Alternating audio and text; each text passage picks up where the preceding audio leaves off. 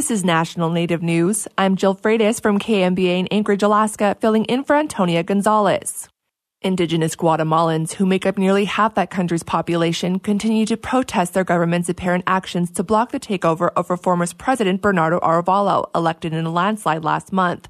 This week, various Maya groups called for nationwide road blockades in protest. Maria Martin reports.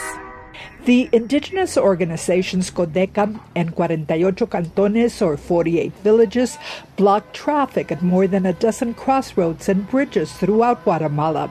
They're calling for the resignation of corrupt Justice Department officials they accuse of interfering with the results of the recent presidential election. Nosotros estamos acá exigiendo su renuncia porque le están haciendo mucho daño al país. This participant blocking the highway in Totonicapán says these corrupt government officials, including Attorney General Consuelo Porras, are harming the country.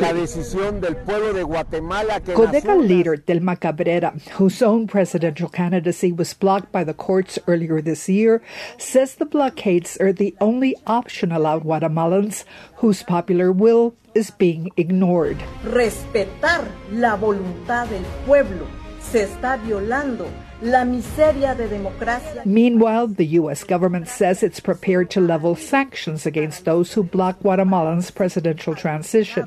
For National Native News, I'm Maria Martin.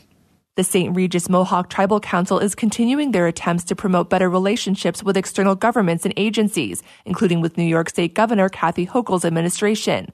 Last week, they had the opportunity to host NYS Deputy Secretary for First Nations, Dr. Elizabeth Rule, and voice the need to rejuvenate their government to government relationship with the state. The St. Regis Mohawk tribe hopes that through the Deputy Secretary for First Nations, Governor Hochul's administration will continue to give attention and distribute financial resources to address the challenges that face tribal nations across the state. Senator Alex Padilla, chair of the Environment and Public Works Subcommittee on Fisheries, Water, and Wildlife, held a hearing entitled Drinking Water and Wastewater Infrastructure in Tribal Communities. Testimonies were given from tribal water experts and stakeholders on a range of water related issues for tribes in the United States, including lack of access to infrastructure, deferred maintenance of existing infrastructure, inadequate water quality, and workforce development shortfalls. Padilla spoke about the statistics of running water and sanitation in Native American homes. Native American households are 19 times more likely than white households to lack indoor pipes for running water and sanitation. Inadequate water supply and deteriorating pipes can impact the public health, education, and economic development of tribal communities. If you can't trust the water you're drinking or the plumbing that keeps your home sanitary, it harms your quality of life. Jola Wallowing is the director of the Northern Arapaho Tribal Engineering Department and is a member of the Northern Arapaho tribe from the Wind River Indian Reservation. She states that the application approval process is delaying repairs and is causing many tribal homes to get worse while people wait for assistance. While we wait for applications to be approved, our work cannot and does not wait. Leaks and other issues continue while our requests slowly move through the approval process. We plug holes as best we can, but the review system ensures that we are always addressing emergencies rather than allocating our resources to planning future development. The Indian Health Service reports that approximately 17% of American Indian and Alaska Native homes lack adequate sanitation facilities. I'm Jill Freitas.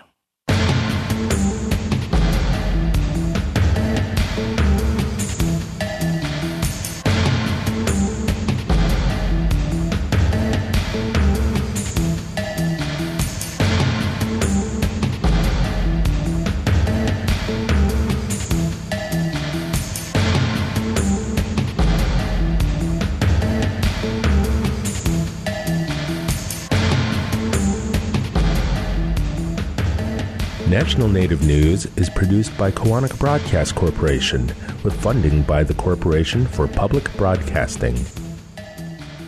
Is your tank empty? There's another gas you should be worried about. Carbon monoxide can kill in minutes, but you can stay safe by placing CO alarms in your home. Support by the U.S. Consumer Product Safety Commission.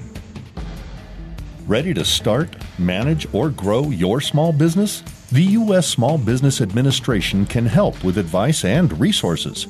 See what SBA can do for you. Go to sba.gov/start.